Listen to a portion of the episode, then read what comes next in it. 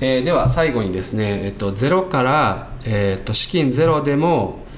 えっと、このトイテラパートナーには入って、えー自己資金本当にゼロでその集客も手伝ってもらって立ち上げていくステップを説明します。ね、はいはいそんなそんなうまい話ないだろうと思うんですけど確か僕の記憶では3人ぐらいそうやって受講した人がいるはずなんですけど、ちょっと誰っていうのはちょっと分かってないんですけどなんか説明した記憶があります何人かに。で結局その人来てくれたんでそのそういう方法を使ったかどうかまでは確認最後はしてないんですけど確実に1人はやってくれた人がいますんでじゃあちょっと説明しますねでその基本的にその僕そうそうあの母子家庭だったんで別にそんな裕福な家ではないんですけどあのお金には困らなかったです。困らなかったというのは正確な言い方じゃないんですけどお金を理由に何かを諦めたことは一度もないんですね。でなんでかっていうと一回なんか昔うちの母親が僕がまあちょっと家庭の財布をちょっと気にして遠慮した時にすっごい怒られてでその時に言われてたんですけどその必要で本当にやりたいと思ったことでお金がいるなら何とかするとお金は出すと。でももしそれでお金がすごい高くて出せないんだったらお金を作る方法を考えればいいと。ででもしそのお金を出す方法がなかったらお金をかけなくてもできる方法を考えればいいと。だからお金を理由にそのやりたいこととかを諦めるのはまあ間違ってるって言われたんですね。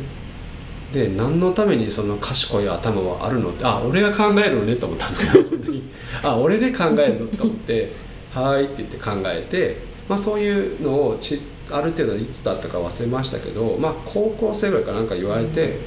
ハッとしてでそれ以来何でもアイデアで解決できるっていう信念があるんですよ。だから大学院とか進みましたし博士課程とか私立大学だから結構高いんですけど留学までしてるんですね僕。ん。でも大丈全部できたんですね。なんだったらちょっと車乗ってましたから。でそれはアイデアなんですよ全部。でバイトしてないんですけどちゃんとした。でもちゃんとお金ももらえて。でそれは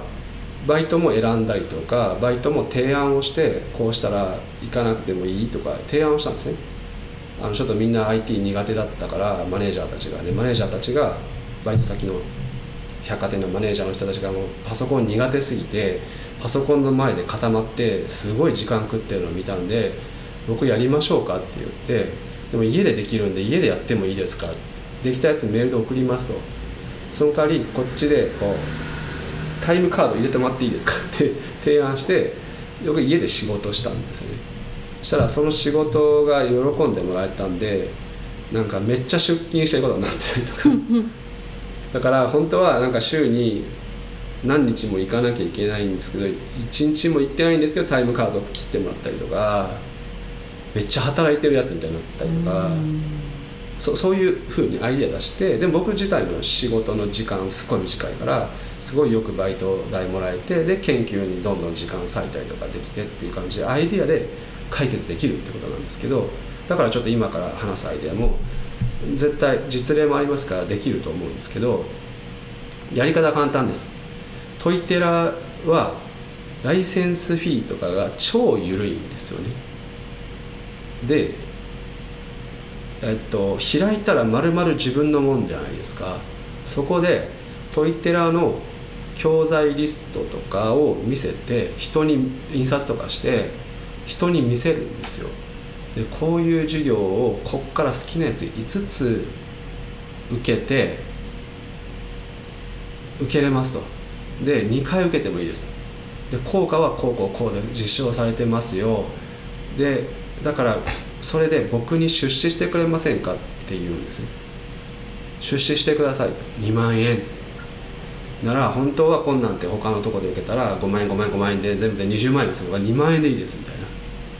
でその代わり僕が受けて学んできてあなたに提供します。でも練習に付き合ってくださいって。でその代わり練習って言いながら3回ぐらい練習したいから3回受けてください。受けるたびに発見があるっていうワークショップだからって。でフォローアップとか練習したいから一緒にしてくださいみたいな。2万円で出資してもらえませんかみたいな。もうちょっと出すわって言われると思うんですよ。でついでにその時にいや後でこれ受けるにはあと10人ぐらいに話つけなきゃいけないんですみたいな。で今3人の人は OK って言ってもらってます。言ってもらってますの一歩手前って心の中で思いながら 言うとしたら出そうかっていう人が何人か出てくるはずなんですね。でこういう人を例えば10人集めてたら1人ずつの負担すごい少ないじゃないですか。で、えー、とお金集めて受けちゃうと。じゃあお釣り来るぐらい集めとくんですよそれで。で受け終わったり受けてる最中にそのスポンサーの人たちに経過報告をするんですよどんどん。したら自分の勉強になるんですよ。今日こんなこと学びましたこうこうこうでしたこんな発見がありましたもしあなたの役に立ったらと思って送りましたって言って。で teach others って言って人に教えることでよく学ぶからそういうことをすると。僕らがあの主因をさせて母音をさせて秘密保持をせえみたいなことしないからもうだんだん教えてあげていいんですね。だからそうやってやってで受け終わった後に「受け終わりましたありがとう」って言ってじゃああなたとあなたの友達も誘って受けに来てくれませんか？で誘った人からはちょっと実費会場費の実費だけ欲しいんですけどみたいな。でこんな風にしてやってもらえませんか？って言ったら集客できちゃうんですよね。そうやって太っ腹に出す人たちって周りにそういう人が呼びかけたら大体来る人っているんですよ。だからお願いした集客もできる。でやる。顧客の声作れる。10人もいる。でそのままあとは口コんでもらう。イベントする。手伝ってください。お願いする。していくってことなんですね。これだけ。本当にやってる人います。でここですごい大事なことは勇気なんですよ勇気、うん、で人と話す時に絶対に本心から言わないとダメなんですね。遠回しに言えばぜうまくいかないんですよ基本的には。えー、っとどういうことかっていうとまあ清川さんと僕がまあ子供たちになんか例えば読書の楽しさを教えるプロジェクトをしようとするしますよね。じゃあ例えばこんなふうに人って言っちゃうんですよ。いやすごい儲かる話があるんですよ。いや本当リスクもないしで楽々簡単簡単なんですよ。めちゃ簡単で本当ステップを踏むだけでできるんですよ。それで子供が救えるんです。やりませんか怪しいとか思いますよねだから手伝ってくれる人そうやってサポートしてくれる人っていうのはパートナーなんで出資してくれる人はパートナーなんでちゃんと真実を話さないとパートナーにはなれないんですね、そこで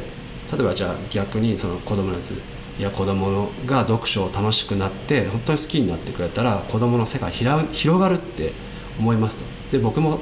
やっぱ本によって世界を広げて研究までするようになりましただからそれをその楽しさを教えていくっていうプロジェクトをしたいんですでもすごい多分大変だと思うあれもしなきゃいけないこれもしなきゃいけないこんな問題があるあんな問題ある。でもやる価値があると思ってるんです。だから手伝ってくれませんか？って伝えなきゃいけないんですね。そしたらそれでうわそんなしんどくて無理だったら話聞いてくれてありがとうございました。で次の人に行くんです。この人に断られるっていうことを受容する勇気がいるわけですよね。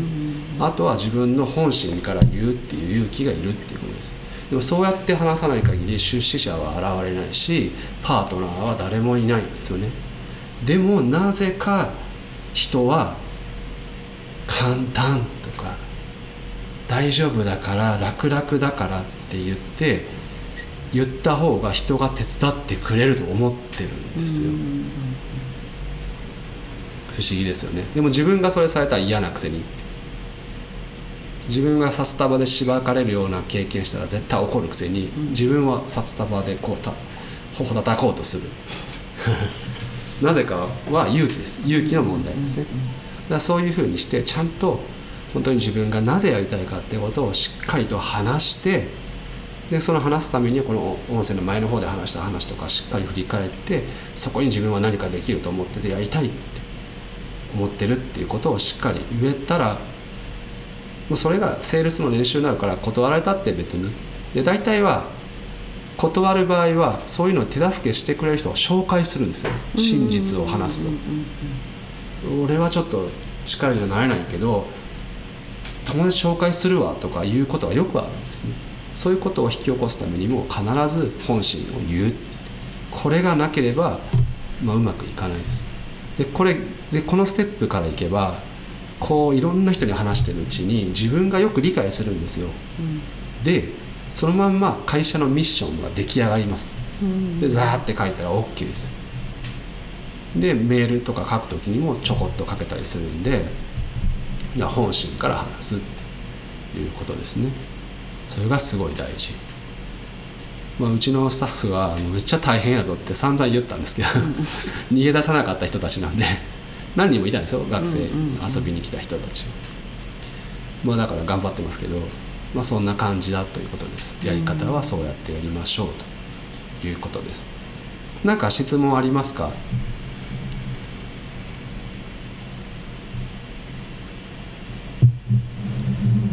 まあ、大体は納得をしたって感じですかね。本当に勇気が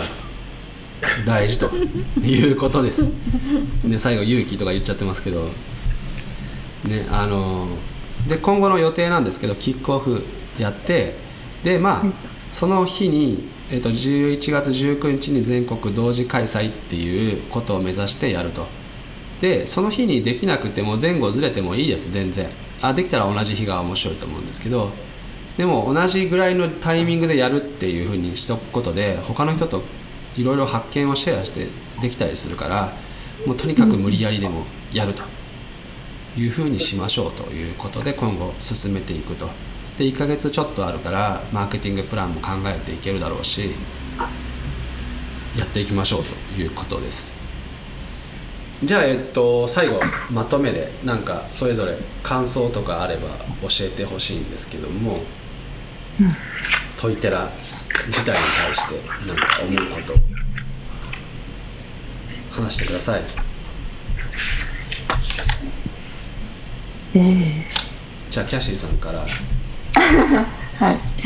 そうですね。まあうん。なんか私的にはマーケティングプランを作るっていうのが結構楽しみかなと思ってます、うんうんうん、面白いですね。ビジネスってすごい面白いんであの、うん、マーケティングプラン考えて仕組み考えて実験してみてって結構面白いです。やみつきになるというか。それが面白いと思ったらなんか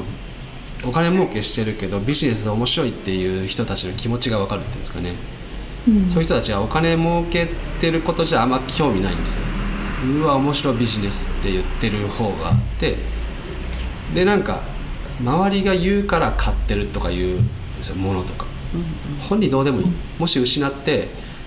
例えば高級車じゃなくなってもまあいいやみたいな人たちがビジネス結構成功してるんでその面白いっていうのは味わえると思うんでぜひぜひ一緒にやっていきましょう。じゃあえっ、ー、とカレーさんもう何回も 中西さんとか言っちゃってますけど。はい。分かれてます。あいやでもあとは実際やっていくにあたっててのどんどんステップを踏んでいくだけかなと思うのでここをどんどんやっていきたいなというのが、うんうん、そうですね。はい。なのでえっと一緒にマーケティング会議とかやってでマーケティング会議はなるべく撮影して、編集とかちょこっとしてあの常にアップしていく予定なので来れなくても見ることができるようにしますんで。で多分マーケティング会議のビデオが長すぎる可能性があるから なんかねまとめだけ録音するとかなんかちょっとそういう形をとります。まとめだけいっぱい聞けばワークのまとめだけ聞けばなんかいろいろ発見があるじゃないですか。だからそういう形でシェアはどんどんしていくんで来れなくても絶対あの一緒にやれるなというふうに思ってます。ということです。あともう一つ、はい、ちょっと感想言っていいですか？どうぞどうぞ。あの多分ねえっと値段自分がやる時に講座の値段が高いってどこかで思ってるところがあるんじゃないかなと思うんですよ。売りにくいとか。だけどそれが結構今回あの何ていうんですか私的にはやっぱりフォローアップがついてるっていうのはものすごく安く感じるんです、うんうん。実際のところそれって普通に考えたらそこまでやってるとこないと思うんですね。そうですね、うん。やっぱりなんなんていうんですかね。結局欲しいものって何かって言ったらそのそれを受けた後に自分の未来がどう変わるかっていうところが一番関心があるとこなんでそう思ったら、まあ、例えばその人生を変える講座だと思ったらね仮にそれが1回5万円ぐらいしたとしても安いなっていやもう。人生変わるで5万円は安すぎです。いやでも本当にそうです。なんですけど、うんうんうんそそういうことじゃないですか。人によってそのどの講座かっていうのはそれは違うと思うんですけどそれがなんかまあいかにやっぱりその価値を伝えることが大事って言ってもその価値っていうのは何なんっていうのが多分なんとなく今まではその見えにくいとこはなんか分かってるようで分かってないっていう感じだったんですけどそれがちょっと結構明瞭にイメージができたかなと思いました。ありがとうございます。でこの時にその学習理論が、えー、と出来上がったっていうのはやっぱ大きいんですけどフォローアップの仕方が学習ファシリテーション型なんですよ。でフォローアップによって工事学習状態をよよりよく発揮できる。3時間はダッシュで工事学習状態引き起こすんでなんかできたってなっちゃうんですけどそれを本当に学習ファシリテーション型でフォローアップしていくんでその辺はちょっとこれからどうやってやるかっていうのをお伝えしますけどすごいそれはそれでこうファシリテーター側としては本当に面白いんでぜひぜひ一緒にやっていきましょう。じゃあ最後あのあれ？もう一回清川さんお願いします。はいえっ、とみんな同じ素材を持ってしてみんなが違うことができるっていう可能性うん。がすごい今回のお話の中で見えたのでそれとどんな風にするのも OK っていう状態っていうのがすごくなんかこう楽しいなんかいろんなこう教室が同じものを使ってるけどいろんな教室がいろんなところで全国展開されてだからそれぞれがこう食い合うんじゃなくてそれぞれが共同し合えてって広がっていくなんかこう水面の波紋のようなこううん広がり。が最終的になんか子どもたちの教育の世界のところとかにつながっていくってすごいなんか未来が広がるようななんかこう規模がでっかいけどすごはいその規模のでっかいところまで想像できるようなまずなんかスタートラインのところに立ててる自分っていうのがすごくこうなんか見えたので楽しみやなと思っそうてですね。もうね、はい。散々考えたんですけどな何が一番問題かっていう時になんか縛りだと思ったんですよ、うん。創造性を縛るその縛り方が悪いと、うん6原則とか工事学習継続的な学習そして多様性っていう縛り方だったら良い想像が生まれるけど、それ以外はダメだなっていうことがやっと分かったんで、もうそれだけで縛って6原則とそっちだけで縛ってああともう自由ですみたいな。だからもう料理専門とか出てきたら僕ら行きますから。まあ僕らっていうかうち奥さん連れて行くんですけど、料理を好きになってもらうみたいな。もうね、ちゃちゃって作ったらもうそれ見たら私やらんでいいって分かったからやめたとか言うんで いや料理を好きになれって言って連れて行きたいと思いますので、うん。じゃあですねとにかくこれはキックオフ、えーオーディオとして、まあ、シェアしてで実際はキックオフセミナーみたいなやつはまた別途やりますので、はい。えーもうとにかく前へ前へで転ぶ時は前のめりということでやっていきましょう。ありがとうございました。ありがとうございました。